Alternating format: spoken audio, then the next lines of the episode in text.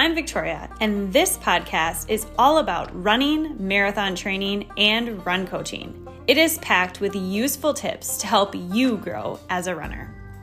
I am a 13 time Boston qualifier and mom of two who started running as an adult. I learned a lot on my journey, and in 2014, I launched an online run coaching business to help other runners. Now, we employ several run coaches and are one of the largest online run coaching companies. We teach you the secrets to reaching your potential in the sport of running. We give real talk discussing personal stories of injuries, setbacks, and PRs. Think of this as a conversation with serial marathoners who share the lessons that we learned along the way. This is the Run for PRs podcast.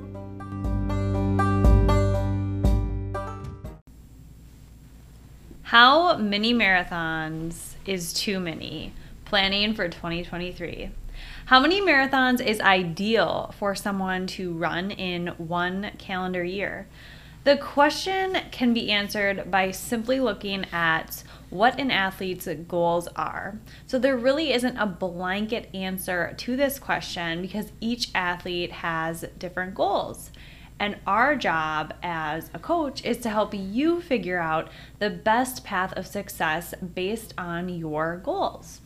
Now, for most athletes that we work with here at Run for PRs, and most people who I've interacted with on our social media pages and just came across at races, it appears that most runners have their goals being related to reaching their optimal performance potential in the marathon distance or other distances. So, in layman's terms, they want to become a faster marathoner. So they want to be able to run the fastest possible time that they can in the marathon. And if this is your goal as well, or if it's one of your goals, we recommend limiting how many marathons per year that you run simply due to the fact that this approach of limiting marathons and being really specific with your training usually leads to people becoming faster in not only the marathon but all events because you're able to train specifically, recover, and have the correct cycles in place there.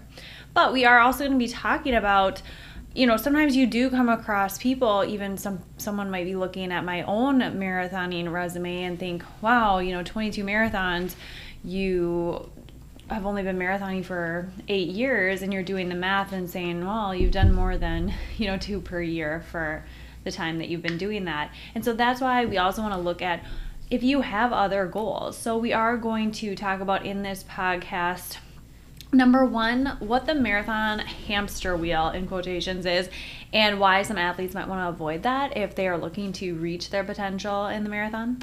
Number two, we're going to be talking about other goals that athletes may have. So maybe you're listening and saying, yeah, getting faster is is maybe a okay goal for some people, but for me, I just have other goals. Um, qualifying for the Marathon Maniacs, maybe running an ultra marathon um, doing an Ironman. There's just a lot of other goals that are in the sport of in the sport of running. So I really want to make sure that we're including um, that conversation piece in here because there are other amount of there could be someone who safely runs 12 marathons a year, right? But we just want to be making sure we address that piece.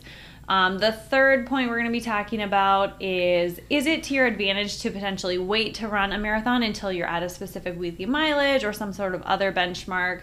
Then, fourth, we're going to be talking about how you should frame up a two year plan if your goal is to really optimize your performance in the marathon. So, we really want to take the long term approach here and really kind of zoom out what should be, you be focusing on for like this two year period and setting benchmarks along the way. And the fifth point we're going to be talking about is how many marathons you should be running to optimize your speed and just the whole idea of how neurotic you really have to be to we're going to talk about some things that are kind of intricate and it's a little bit neurotic you might be like wow that's a lot of stuff and it's really organized and I don't know if I want to do that. So we're going to be talking about, you know, if you do all these things, how big of a difference is it going to make in your training Right. in the big picture? Are we talking the difference between like a 259 marathon and a 359 marathon, or are we talking more of a couple of minutes?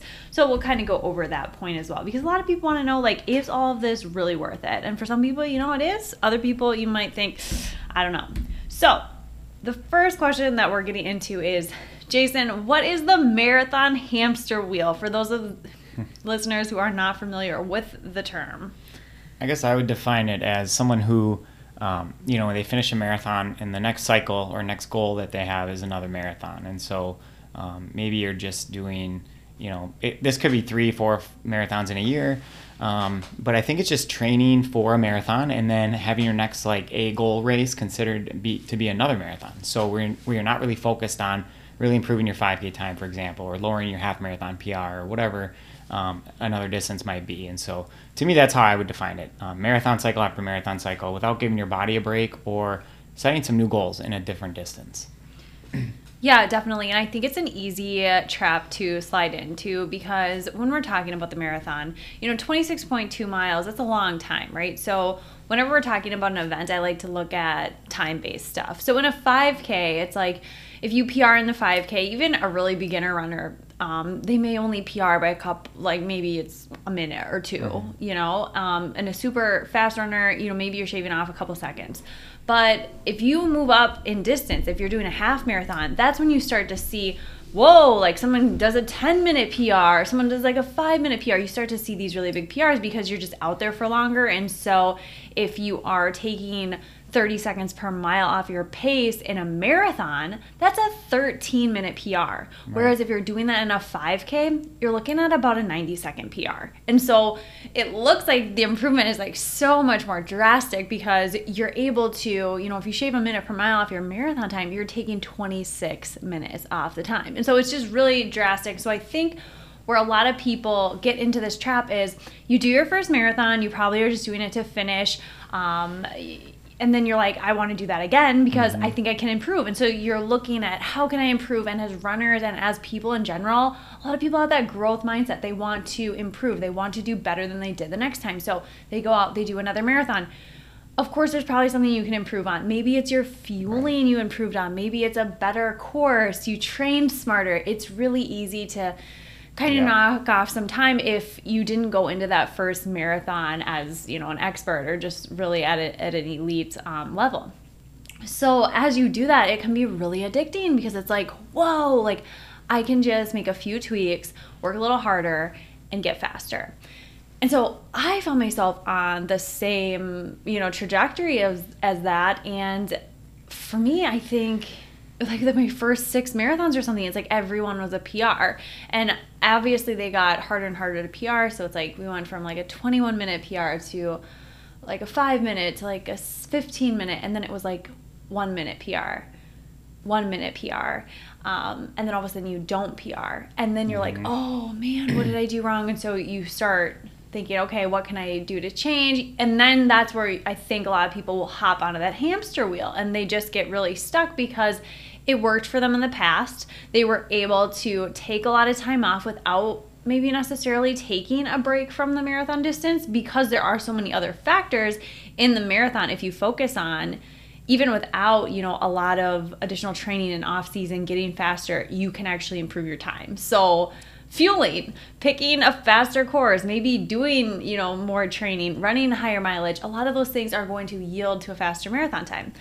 but as you get closer and closer to what your potential is in that marathon distance, it's going to become a lot harder to just like nail out these PRs. And that's why it's really important to kind of hop off that hamster wheel from time to time and do a season focused on maybe it's 5K, maybe it's 10K, maybe it's a half marathon. Because without those, um, faster times in the shorter distances, it can be hard to translate the speed. And if you're constantly, like you said, not taking a break from the marathon distance and you're just hopping into marathon training cycle after marathon training cycle without that base building phase or without an adequate um, recovery off season and then Right. rebuilding, that's where a lot of people can kind of get burnt out because you're not actually giving yourself enough time to rebuild fitness and get to that next peak. And so you want to think of it as like each time you're training for a marathon, you want to reach like a higher peak. But it's it becomes really hard to do that if you're constantly in this Right. recovery Yeah. phase and then just a base building phase. You're just not able to get to that next level. Yeah, exactly. And I know a lot of people like to do maybe like a, a spring marathon then a fall marathon, and that's a common theme we see. And yeah, you might be able to get away with that for a year or a year and a half or even two years. But eventually, if you keep on that cycle, like you're saying, that's not good because you're really only giving yourself. I mean, it's if it's five or six months between your marathons, you know, your marathon cycle is going to be about four months of that. So you're really only giving yourself like a month to uh, recover or to maybe focus on speed or whatever. And so sometimes people think, well, I'm going to do like a 5K and a 10K in between before my next marathon. But really, you're still in a marathon training cycle because you're still having to um, focus on your long runs, right? And and um, and so yeah, I think that you know sometimes people think, well, if I do this race and this race before my next marathon, then that's kind of gonna cut me a little slack. But really, it's about like when are you scheduling those marathons? How much time are we allowing?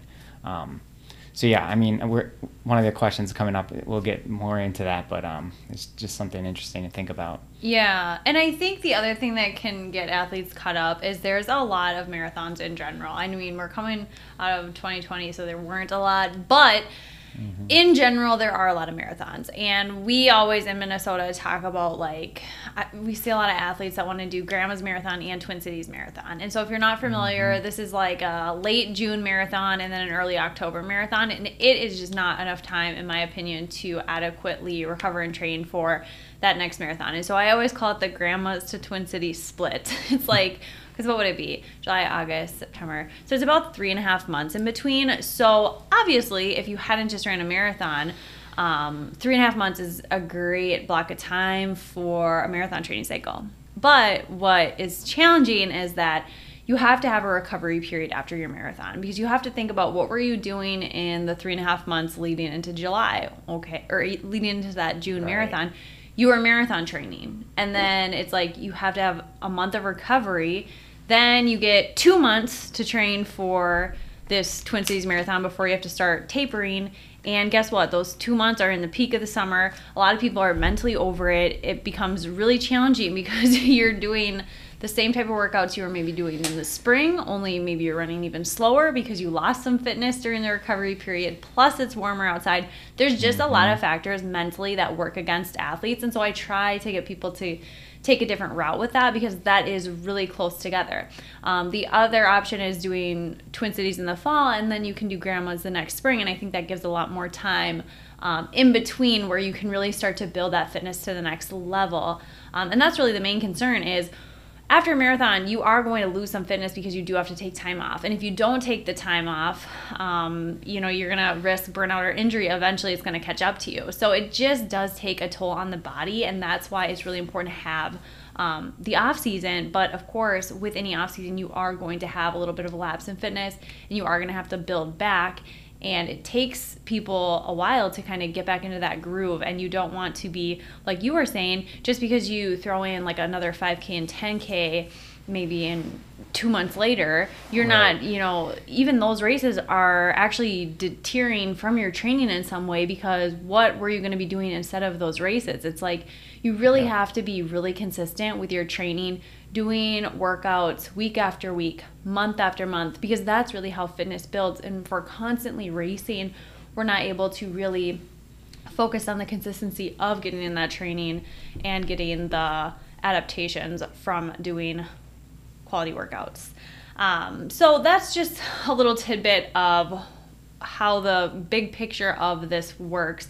But this is for people who are really hoping to reach their potential in the sport of running when it comes to racing a marathon. So if your goal is really performance related and you're trying to get faster at the marathon that's something to really think about is um, how many marathons am i going to be running in the next one to two years and how can i space them out enough and we'll go into detail onto how you can really space it out to optimize your training but that's just the big picture here but before we dive into the specifics of that we are also going to be talking about other goals that an athlete might have that would cause them to potentially run multiple marathons because what you will see is people on social media, people on Strava, maybe people you know who they're always doing these races. They're yeah. always doing every marathon. They've done a million marathons and you're like that can't this doesn't make sense because run for PRs and all these people are saying you know, you should only race one marathon a year, mm-hmm. whatever. So talk to me a little bit about that, Jason.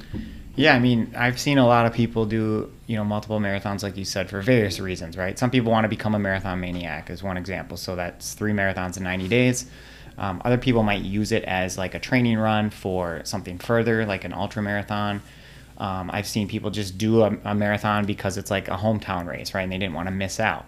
Or um, maybe it's to try to just get a BQ because they want to have it before their, you know, their A race, which is really in the fall after the cutoff window. And so, yeah, whatever the reason, there are a lot of reasons why people might do multiple marathons, and you know, you just have to, you, you have to understand that each person is their own individual unique circumstance. So some people are maybe a little bit better equipped to handle that, right? Mm-hmm. Or um, you don't you don't necessarily know what goes into like their day to day life or their training, um, and you don't know necessarily if they're you know racing these marathons or if they're taking a few of them easily.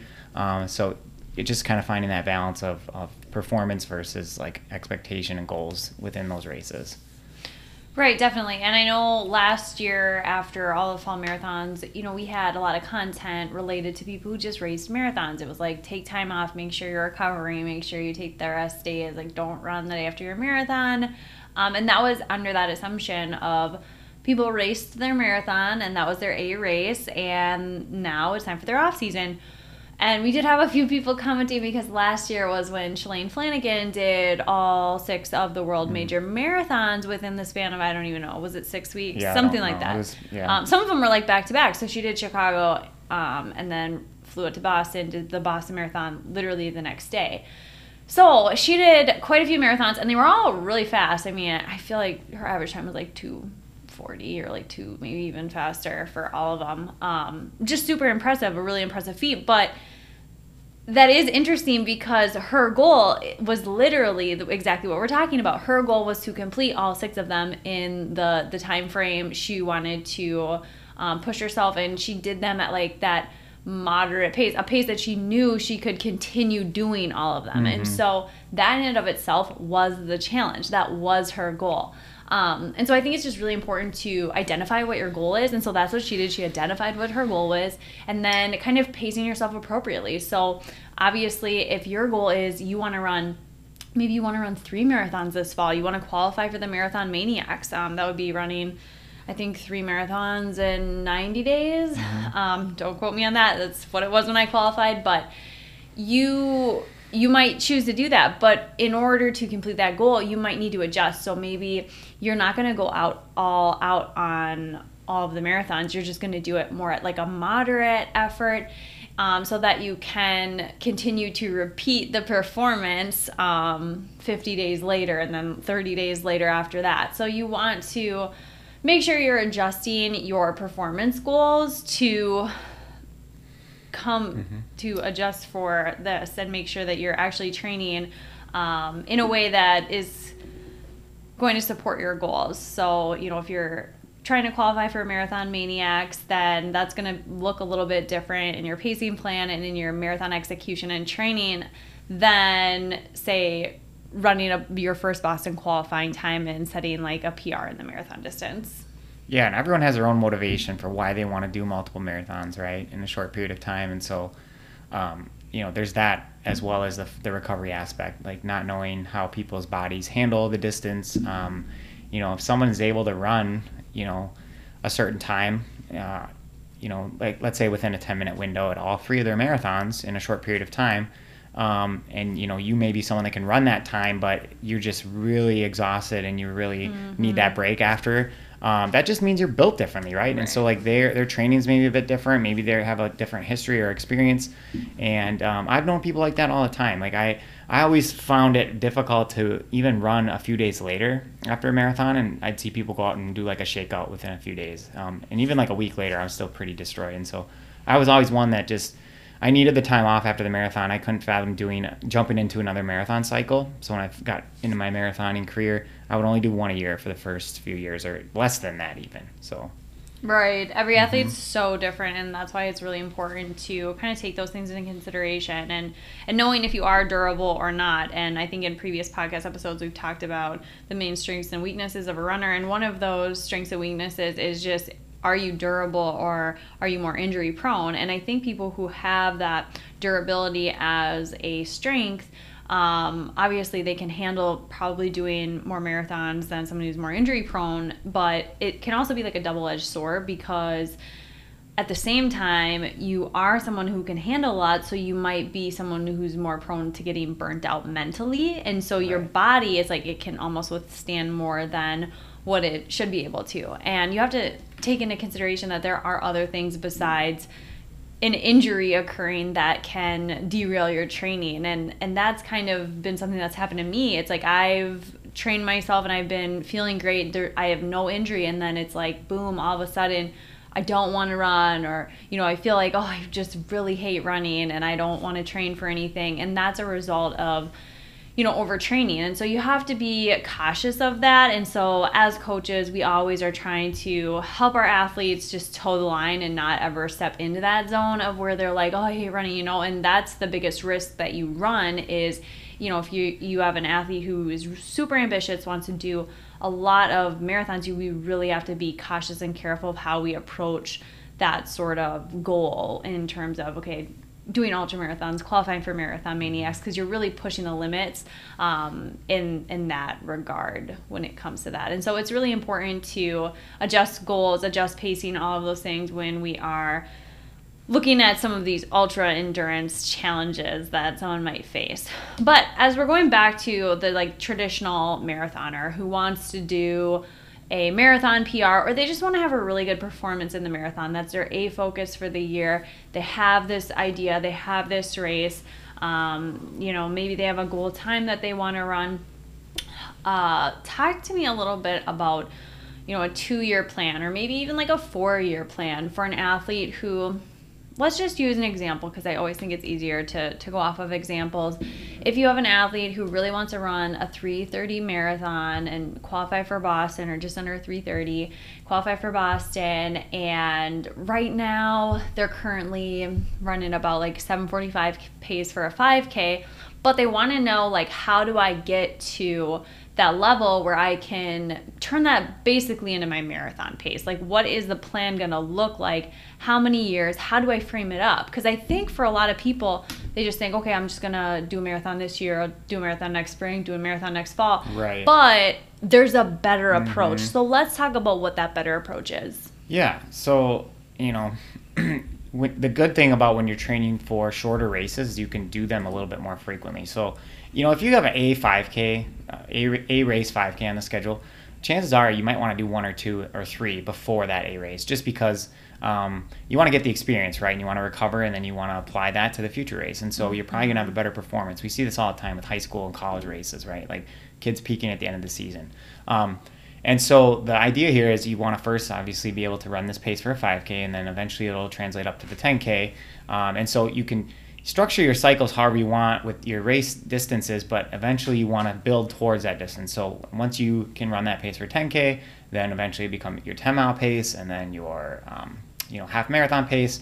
And I think it's a good thing to do a few halves before you do a full, just because mm-hmm. you really then find out like what are your strengths within the long distance running. You know, to me, you know, you could be pretty good at a 5k, 10k, but you're if you go if you jump into the marathon too quickly, you could just you could bomb it basically. You know, a lot of time, first time marathoners they go in maybe a little bit in over their heads, right? And so um, I think it's helpful to do a few halves just to kind of have to you know see how you react to certain circumstances like race uh, day weather and different course challenges and stuff like that. And then I think you're a lot more equipped to you know have a better experience in that first marathon and then to also have a better idea of like what are you capable of running you know based on where your fitness is at Right. Yeah. So in your example, it's like if someone has never run a marathon, I think it's great to, like you said, do a few halves. Then maybe like it's a maybe every year you're doing a half in the fall, and then the spring we're focusing on like 5K, 10K stuff. But that whole year, we're going to have consistency in your training. We're going to be doing workouts. Um, twice a week for the entire year, pretty much, unless you're tapering. And so, if you look at a whole calendar year, and let's say you're doing two workouts a week the whole time, that's 104 workouts. That's 104 chances to improve that fitness. And that really gives you a lot of time. And so, really we want to be focusing on where you're at today so like doing a time trial and then setting what is that goal in three months from now um, let's say it is going to be a half marathon we're going to you know tailor a workout specific to that see what you can do in a half. And then based on what your performance is in the half maybe we're going to adjust and after an off season we're going to come back and we're going to do some 5k 10k speed stuff. Mm-hmm. and a lot of people when they hear okay we're going to do 5k 10k speed stuff they think all of a sudden we're going to like reduce mileage our workouts are going to be so different. But really when we're talking about building someone a foundation to run a 330 marathon, we are not going to be cutting back the mileage if someone's training for a 5K, 10K. We're going to keep that mileage. We might even build. Right. Like, so the idea is that we're building that aerobic system and we're preparing this athlete for this long term goal out in the future.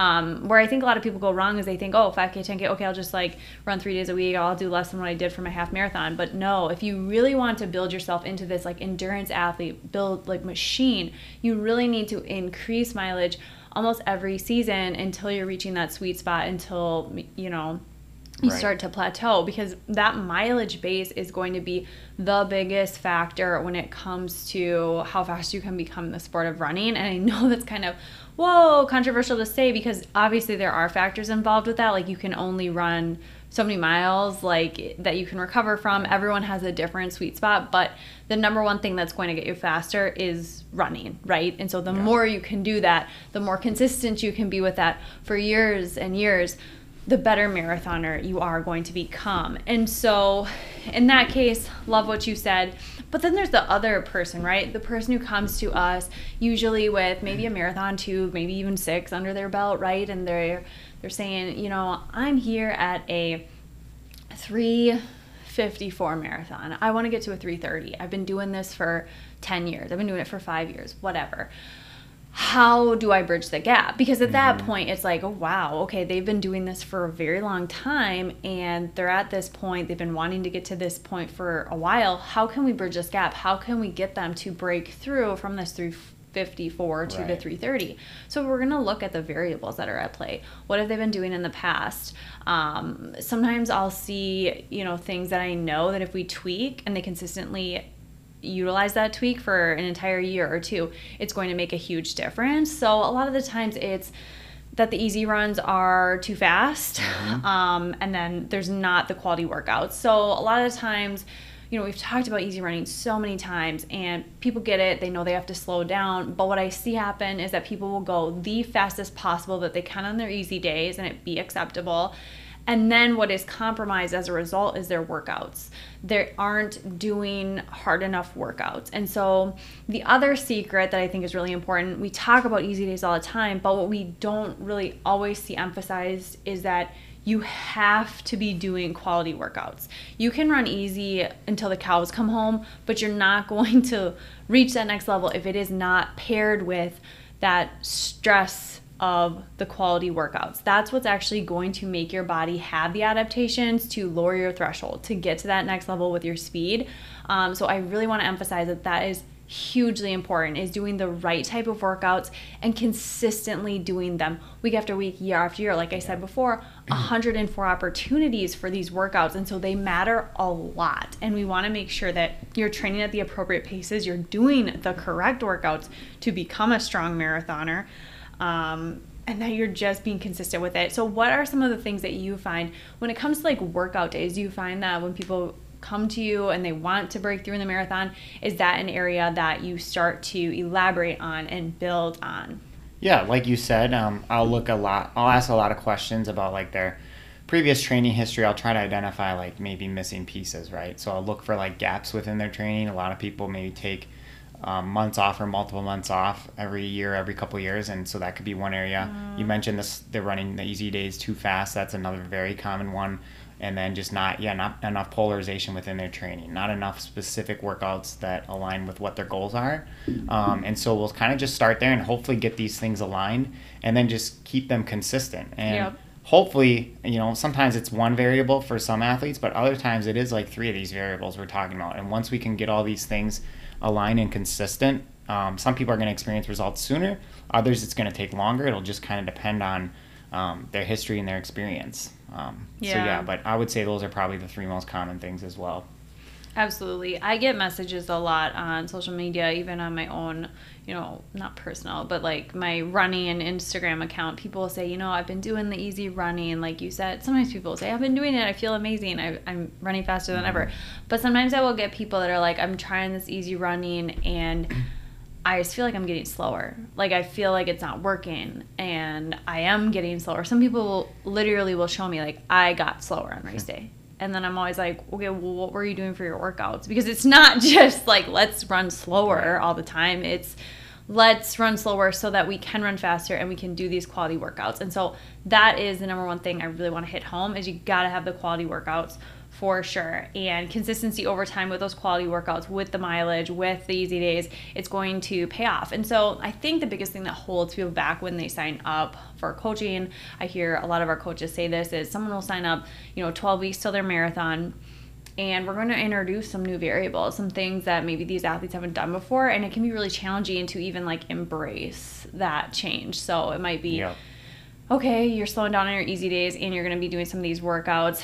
Sometimes it just takes like a full month for the athlete to even really kind of embrace going slow enough on the easy days. And then by then, it's like you only have eight weeks till the marathon. Then it's really only five weeks till the taper. And not a lot can be done in, you know, five weeks of training. So that's why I think it's really important to think long term, especially when you start working with a coach or you start – you know, maybe you have a goal that you personally want to achieve and you're not even going to work with a coach. You want to do this on your own. You want to achieve, you know, X time in the marathon. I would want someone to think, what am I going to do in the next 18 months to get there and not think about, okay, eight weeks till race day. It's like you really, if you really want to reach your potential and see what can I do in this sport, it's going to take several months. It's going to take years to get there. So it's better to have that long term approach. And I think it's awesome when people have like the short term goals, they sign up and they're like, yeah, I want to run, you know, marathon in 12 weeks. That's great. But it doesn't end there. Like it keeps that's the beginning, right? So you want to keep building off of that, and so each race you can learn something. So let's say you do that marathon in 12 weeks. Um, that's not going to be like your end all be all of running. We want to just keep you on that trajectory, keep you building to whatever your really big, scary, audacious goal is. Yeah, and I think you know for we get a people that come in all types of camps, right? Like they come to us with that goal that you talked about. They want to be mm-hmm. Q, and sometimes they're very, very motivated, right? And so they're kind of willing to do the try the new things and whatnot, um, which is great. And for some people, it might just be like, hey, you're um, we just need to increase your mileage or we need to add some strength training in here because you keep seeming to get injured, that sort of thing. Mm-hmm. For other people, it's they're um, they're somewhat receptive, so they'll try a few things, and then um, maybe like they're missing a piece somewhere. Like it could be the motivation, so then eventually um, they just miss some time, and then that can affect the overall result, right? And so we talk about that consistency piece and just how important that is. And then you have other people that like they're really motivated by like the result, but they're not very motivated by the work that goes into it, right? Like all of the things that we talk about, and so. I think you're a good example of um, being consistent year after year and like how you've how you've grown as a runner and like you talk about like volume, right? How that builds. And so, you know, when we look at elite runners, a lot of times their easy day lowest mileage run might be like eight to ten miles. But and for some of these runners that we we coach um, coach a lot of, their easy day runs might be like three miles, right? And so the thought is over time that run's going to soon be like four miles, five miles, six miles until your mileage is built. And then by that point, hopefully you are getting to that next level. You're breaking through. You're seeing the, the times increase. Um, I don't know if that kind of makes sense. But. Yeah, no, I mean, I think people come in like all different camps, right? Like mm-hmm. you were mm-hmm. saying, and it is interesting because there are so many different motivation styles and so many different training styles out there. I mean, you see pretty much all shapes and sizes. And I do think it is important to note that, you know, these things do take time. And often we spotlight or you see people on social media that take these huge um, mm-hmm. chunks of time off their marathon and it's like whoa i want to do that and then like you said it's doing the work day in and day out year after year after year month after month um, that just can really grind at you and you don't always see people posting like those times like oh it's really boring and i haven't ran a marathon pr in two years but here i am still Right. doing the mileage still doing the workouts and even for me personally in 2014 no 20, 2015 i ran a 314 marathon and i was like you know what? I wrote down on a piece of paper i was like 309 like i'm gonna do it. And i thought okay five minutes like that's that's no big deal. Because i had in the three years before that i had taken almost like 50 50 minutes off my marathon time. So i thought to get those next five minutes psh, piece of cake right? Like maybe mm-hmm. maybe a year maybe two years so 2016 rolls by no marathon pr in fact i closed out the year running like 15 minutes slower probably um, in all my marathons then 2017 i got pregnant still you know still trained still came back postpartum. 2018 um, i ran a pr at the end of that year so it was three and a half years later i ran a pr it was 40 seconds or something and so I still didn't run the 309 and nowhere near, but it was still a goal. And I was like, I really want to run. Like, I know I can do it. But again, it's like 2019, I I didn't train for marathon. I just couldn't uh, get it together. Didn't, and I think I did actually run a marathon, but I knew I wasn't in 309 shape. I ran like 323. And so it's just like this journey. It's like, whoa, what? And then like in 2020, I was pregnant again. Um, didn't run any marathons. 2021, I ran a 318 and then I ran a 311. Like it's it's just like it was so like it Right. it just takes so many years, so many attempts and then finally here it is 2022 was 7 years after I set that goal. I ran a 301. And so everyone's like, "Oh my gosh, like what did you do? Like how did you have this breakthrough? How did you?" And it's just like ugh, no, it wasn't a breakthrough. It was like I was doing the work consistently for years and years and years and like finally I had a race where, you know, all came together. And I think that's how running is sometimes. It's like you're just gonna have some years, some months, some seasons where it's just like, oh, like a drag. And I wish that more people like shared this mm-hmm. side of running because I think a lot of people can relate to that. Is like some some years, some seasons you're just not feeling it, but that doesn't mean that the whole goal and your big long-term goal is like out the window. You can come back from, you know, a year where you just don't really care that much about it and you can be like on fire that next year because you allowed yourself some time and space to not like um, push yourself through training when you weren't feeling it. But I think the biggest thing, obviously, is consistency and just however you can be the most consistent is what's really going to get you the results. And so I like how you brought up some people are really motivated by the training. And I think those are the people that end up having a lot of long term success.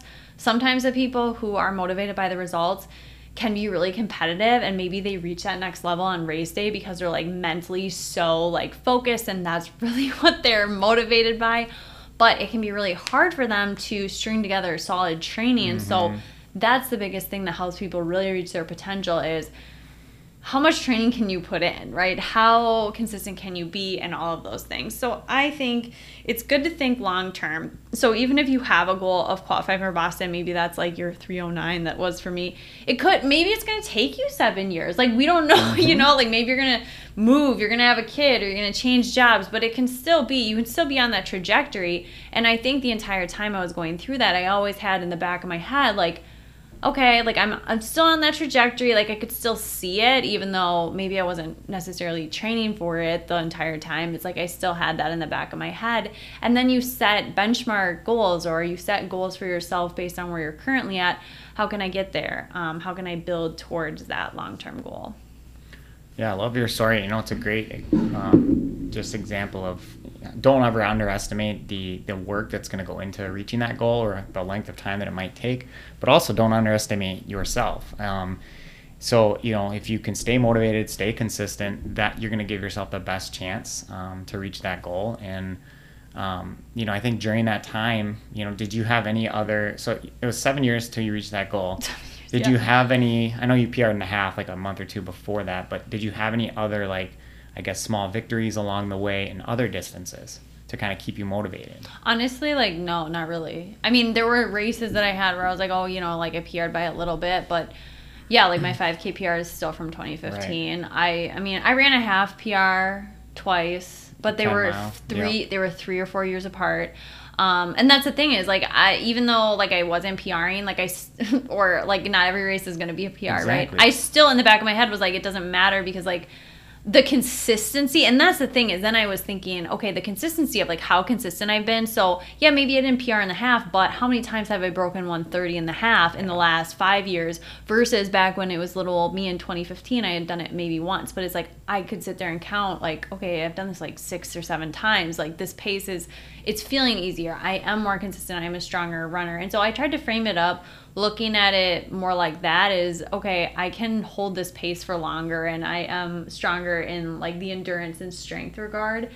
Um, but yeah when it comes to like the speed i honestly felt like i, I actually kind of like lost a little bit of raw speed just because you know going through pregnancy and childbirth twice and then being in my 30s i think just I don't know. I don't have as much of that like leg turnover as I used to, but I don't think that really makes a difference when it comes to the marathon. I think the marathon it's like that experience over time and I really mm-hmm. think that that's the only factor. I think that if you could take 2015 me and 2022 me the 2015 me would beat me so fast in a 5K, in a one mile, in a 10K.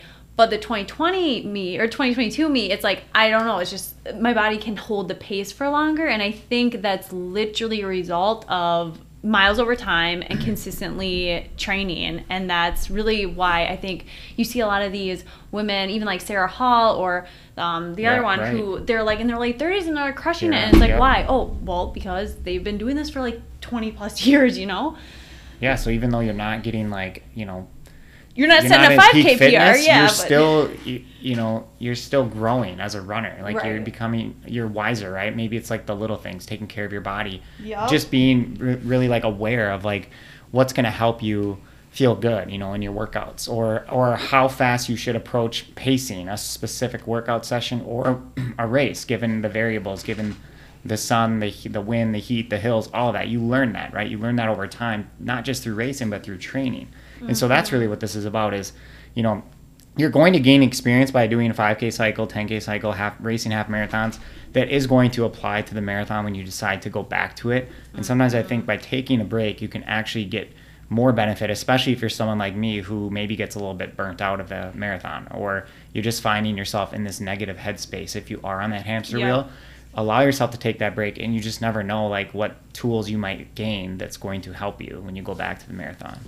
Right, definitely. And I think even just from a mental standpoint, it's going to take a little bit of a break from marathoning because, like you said, it's like it's such a grind. And whenever I'm in a marathon training cycle, like it feels great. Like you love the challenge and you feel really fit and all those things. And those things are really addicting. Like you want to keep doing that, keep reaching that next level. But it is also simultaneously extremely exhausting. So training for a marathon, there's a lot of things that fall to the back burner that if you weren't training for a marathon, maybe it wouldn't happen. So maybe it's some of your social relationships that you normally hang out with friends and during your marathon training cycle, it's like you really have to prioritize doing these long runs, doing all these workouts. And so you want to be going to bed early, you want to be kind of staying in, laying low, and mm-hmm. that's really what you have to prioritize in some of these marathon training cycles. And so as a result, you're kind of living a different lifestyle. And so I think from that sort of standpoint, we do have to make time for different things, have different seasons, and oscillate between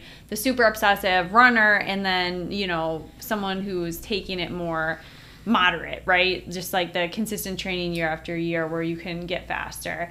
And I think a lot of people don't want to like recognize and acknowledge, like, hey, yeah, it does take a lot out of you. And I don't think it's really meant to be sustained um, for for the entire year, year after Mhm. year. Unless you're like a professional runner, then I guess that's kind of all you do. But yeah, I think it's tough for just the, the recreational or even competitive athlete to sustain long term from a mental standpoint, even.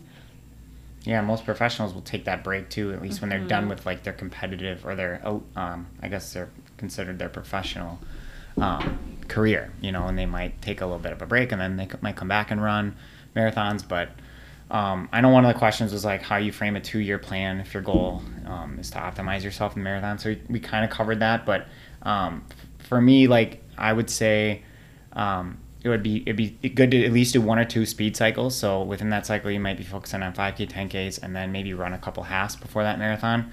um, how many marathons do you think is is it okay to run maybe in a year or two year time frame if you're trying to optimize your potential? Yeah, I think it's really going to vary from like what you have been doing. So I like to look at an athlete like what have they done in the last like 12 months, right? So let's say in the last 12 months you've done two or three marathons or in the last 18 months the athlete's already done three marathons i would say for 2023 let's focus on maybe doing only one because if you just came off of um, doing three in 18 mm-hmm. months that i mean that's a lot um, if you're coming from you haven't done one since like 2019 or something it's like well maybe maybe in this case we do like one just to rust bust, like just to get back into the swing yeah. of that. Because um, it's been four years, and maybe to build that endurance back, build like that, you know, confidence from that. Because I always like to do that if I'm coming back like postpartum or after having a kid. I always kind of wanted one marathon where I could just like, you know, test the waters before I go crazy, right? Right. Um, and then give yourself, you know, a couple months or maybe six to nine months in between. It just really depends on the athlete. But if you're not like all out racing that first one and it's more of like a rust buster and you're coming back after some time off or some time away from the distance, I think you can get away with being a bit more aggressive with how many you do in like an 18 month time frame. But if you're someone who you look at the last five years you've done two every year for the last five years i think whoa let's let's really mm-hmm. take a step back um, but I, I think like one a year or like two to three in 18 months is probably yeah, the most that I, I would agree. recommend doing. You can get like on a bender and maybe if you're coming after time off and maybe you end up stretching and doing the three and 18 months, but after that, you're going to need some time to kind of reevaluate, recuperate. And when I say like take some time after that, it's just away from marathon training. So it's away from doing 20 mile long runs. It's away from doing two and a half hour long runs every weekend, every other weekend. You're still going to be able to run high volume. You're still going to be able to get your mileage up there. Mm-hmm. We still want you doing workouts. It's not like this boring, you're not allowed to do anything. It's just, you know, maybe instead of doing two and a half hour long runs, you're doing 90 minute to right. two hour long runs. And that actually does make a huge difference in how much time you have, how good you feel, that sort of thing. Yeah, good point. And I was going to say kind of the same. You know, three and 18 months, if yeah. you do that, I think it's good to take a full year after that. But, you know, I know a lot of people that maybe they just don't feel the motivation to train like after if they don't have like a marathon to do. Mm. So like they may be, um, you know, looking to just take more time off and then if their intention was only to rest for a little bit till they figure out what their next race is all of a sudden three months go by right and then they basically are starting over from scratch and so that's really what we want to try to avoid if you have these long-term goals it's really and that's why it's important to you know kind of follow a plan or work with a coach so that you can minimize those breaks right and so you may not know what you want to do yet but as long as you know that your long-term goal is maybe run a bq or break four hours and it's three years down the road um, limit those breaks and then um, you you don't necessarily need to have a race on the calendar. You can get back to training. Maybe your focus is just going to be on maintenance for a while or speed endurance. So yeah, you're going to be running a lot less mileage for a little bit until you set your next goal. But um, at least then you're staying consistent.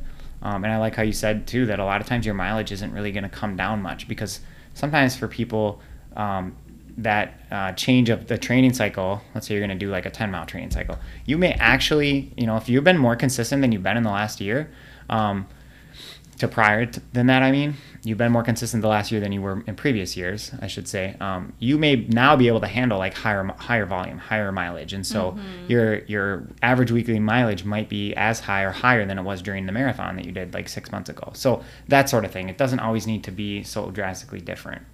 Right. Yeah, I think it's important to to know like everyone's different, obviously, and so we talk in this podcast is pretty general terms, but the main points that we're hitting home is like the consistency piece. And so if you're consistent with the two weekly workouts, mileage just being high up there, that in of itself is enough stress to really get you to get faster. And sometimes, like for example, I have a friend that does she does like five marathons a year typically. Um, and that's a lot. And people will see what she does, her training on Strava, because she's one of my training partners, and they're like, whoa, like how does she do that many marathons and stuff? But she's just doing these marathons at like a moderate pace and she doesn't do pretty much any workouts in between. It's just she does these marathons takes a little bit of time off, but then just kind of gets right back into it, does it again. So she's like really on this marathon hamster wheel and doesn't necessarily take time to do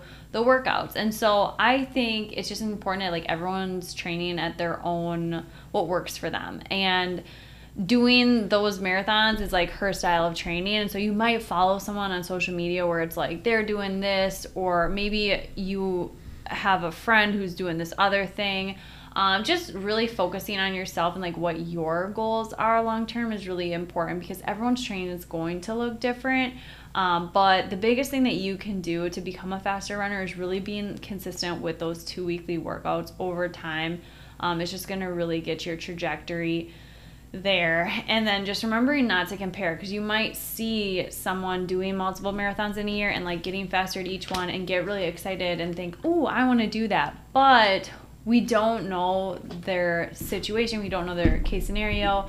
Um, and even with my friend who does them every year it's like you don't know like what her PR is based on what she's running at all these marathons. So it might look like really awesome, like super fast to, to the layperson, but like to her personally, it's like she's running 15 minutes off her PR and it's it's not as taxing on her body necessarily because she's going at more of a moderate right. pace. So I think just looking at those factors, and then there's gosh Ben Johnson, he has a big following yeah. on um, social media. He kind of does he does a lot of marathons too, and so I think when people have like a following on social media and they're posting that they're doing a lot of these marathons, I think that's where people get the idea like, oh, I can do that too and you know he is great. Like he he just doesn't get hurt. Like i i've been following his training for years and um really durable athlete. And so i think that's where it gets tricky. As you see someone who has a following who's extremely durable doing something and you think i can do that too. And again a lot of the marathons that i've seen him run I mean, I don't know what his PR is, but you know, he might be running 10, 15 minutes slower than what a marathon PR is, but they're so fast. The times are still so fast mm-hmm. because he's a very fast runner. It's like he knocks out a 257 and everyone's like, "Oh my gosh, like how did you do that?" But it's like, well, if he's a 238 right. guy or I don't know his PR is something around there. um, that's not I mean, it's still so fast and it's still hard, but it's not the same as if he were to do like a 238 you know marathon. Um, so just thinking of those things and understanding you know you could if you if that's your goal is to run multiple marathons a year take into consideration would you want to run five six eight marathons in a year that are 20 minutes slower than your pr 10 minutes slower than your pr and if the answer is yes then for sure i think you can do a lot more marathons in a year but if your goal is like you want to push for a PR, faster time every time, um, mm-hmm. I think you know spreading them out definitely ideal. Yeah, and you know one other thing about like having that time goal, a lot of people have that like um, at sub four hour or maybe it's you know 345 or whatever it is or the BQ goal and yeah it's pretty far out there and so what you probably want to do in the in the short term is set a more realistic attainable goal and it doesn't even need to be at the marathon. It could be in a shorter distance that basically equates that you could that you know through good training you could get to that level in the marathon. So maybe it's a 10k time or a half marathon time that's a fairly close equivalent.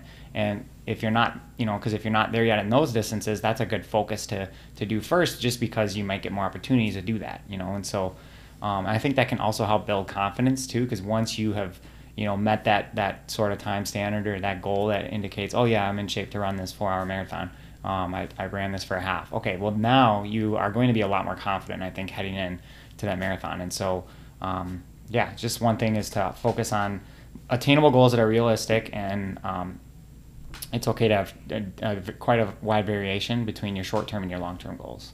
Definitely. And so we've talked a lot about like why you should spread it out and maybe like potentially wait.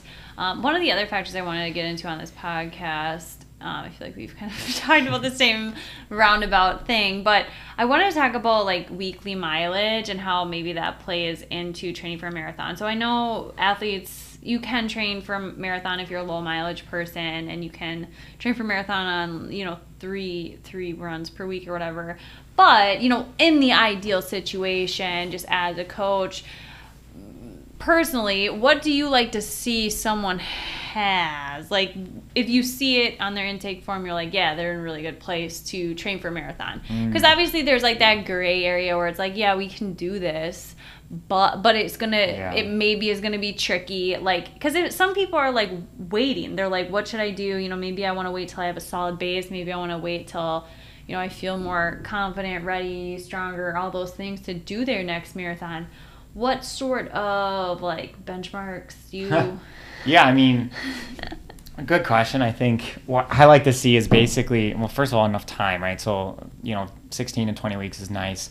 And at that point, if we're on that short time crunch, I want to see at least a couple long runs over over 10 to 12 miles. That's what I want to see. So if I have an athlete whose longest run is eight miles and there's a marathon in 16 weeks, I- have had that.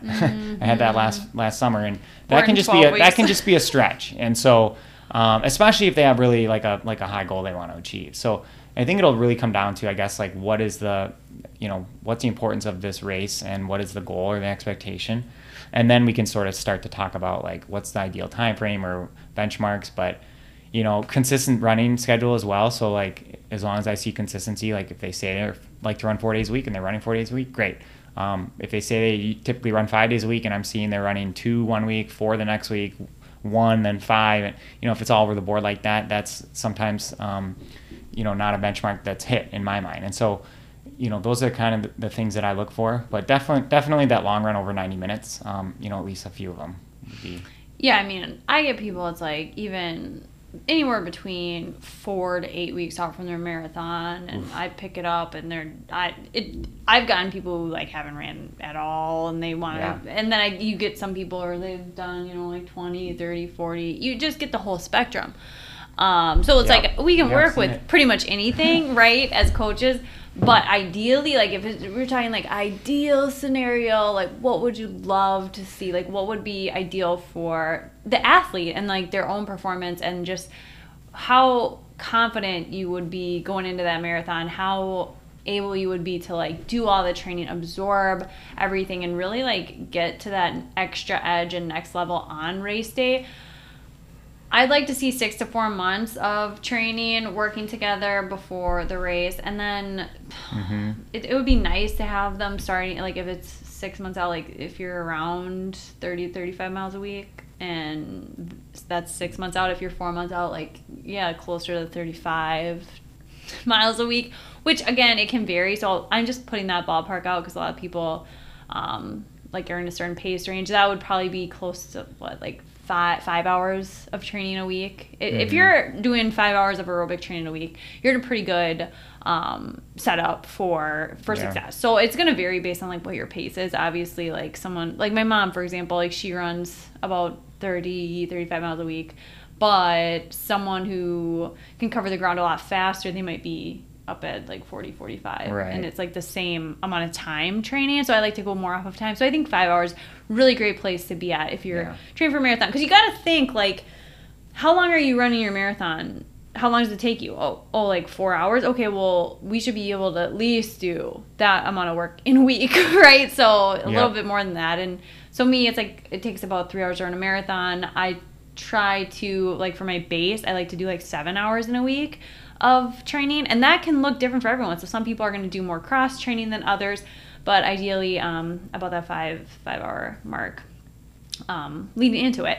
And there's a lot of reasons for that. So, like you were saying, you like to see that someone is able to do a 10 to 12 mile long run. And I think that's really important to kind of note because if you're struggling with, like, after a 10 mile long run to recover, to get back into things, that's going to make training a little bit more challenging because if it's taking you more than two days to recover from a 10 mile long run, ooh, that's going to be hard to get a workout in and then to build that long run. So, the way that training is made, it, it builds on itself. So, if we start you off and you've only done a 10 mile long run, um, the next week, maybe it's we're going to have you do 11 miles, and then it's going to just take longer to recover from the 11 mile. Right. It takes two days to recover, four days to recover from your 11 mile long run. Then you're at your workout you have to take three days to recover from that. Then we're at your next long run. And then maybe we're going to have you do 12 miles. Well, what if you take a whole week to recover from that because all of a sudden you've never done more mm-hmm. than, you know, 10 miles and it is a big stress on the body.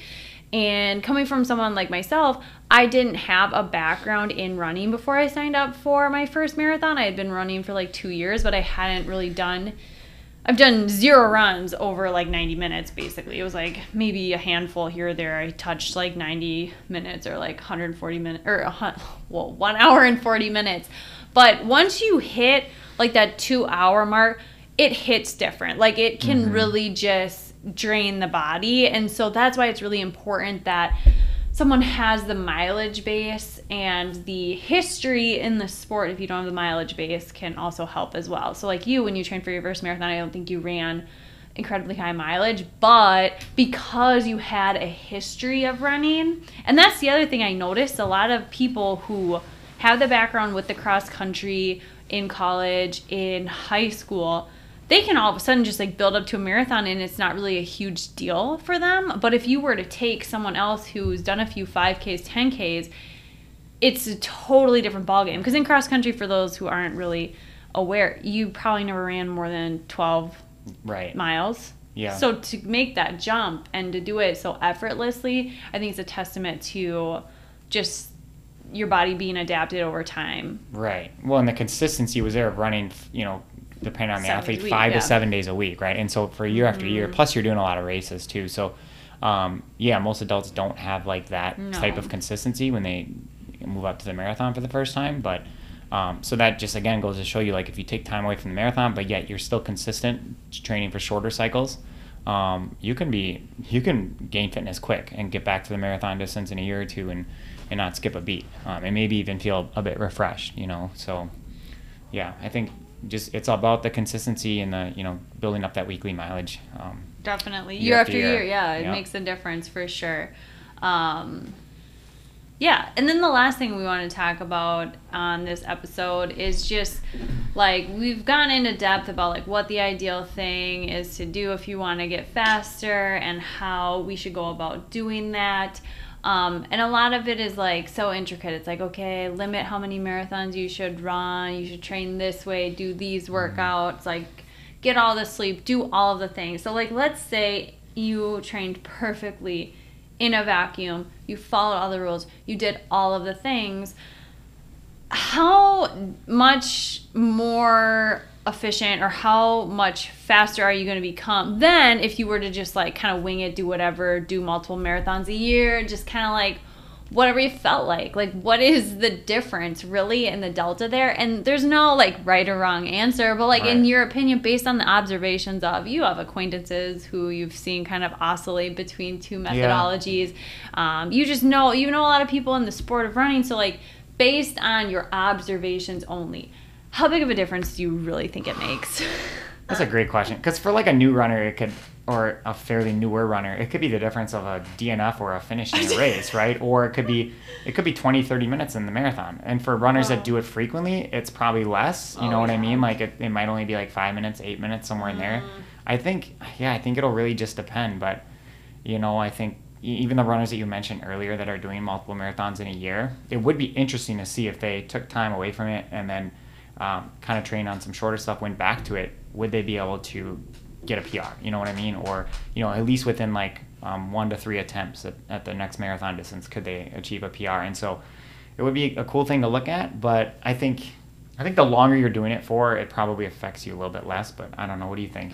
No, that's a really good point. As I think the longer you've been doing for, the less it affects you, just because like the law of diminishing returns. So if you start putting structure in someone's training when you're just starting off, you're going to see massive. It's like a hockey stick, right? Like you just see huge growth, huge um, benefits, huge increase. But obviously, as you get faster, it's like harder and harder to get faster. So you have to be a little bit more neurotic about like every little thing that you do. And that's why as you get faster, you might see people like there's this guy I met at a marathon like a year and a half ago, and he was telling me about how he tried to break three for like years and years and years or whatever.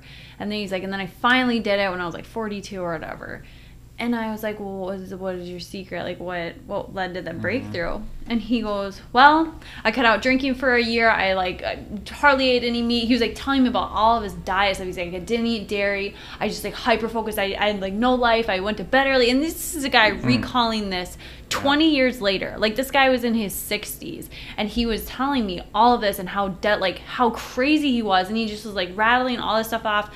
And he's like, so that I know that that's why. Hmm. And so for him, it's like it gave him like three minutes to do all of this like neurotic stuff to really, really reach your potential. Took three minutes, two minutes off his marathon time.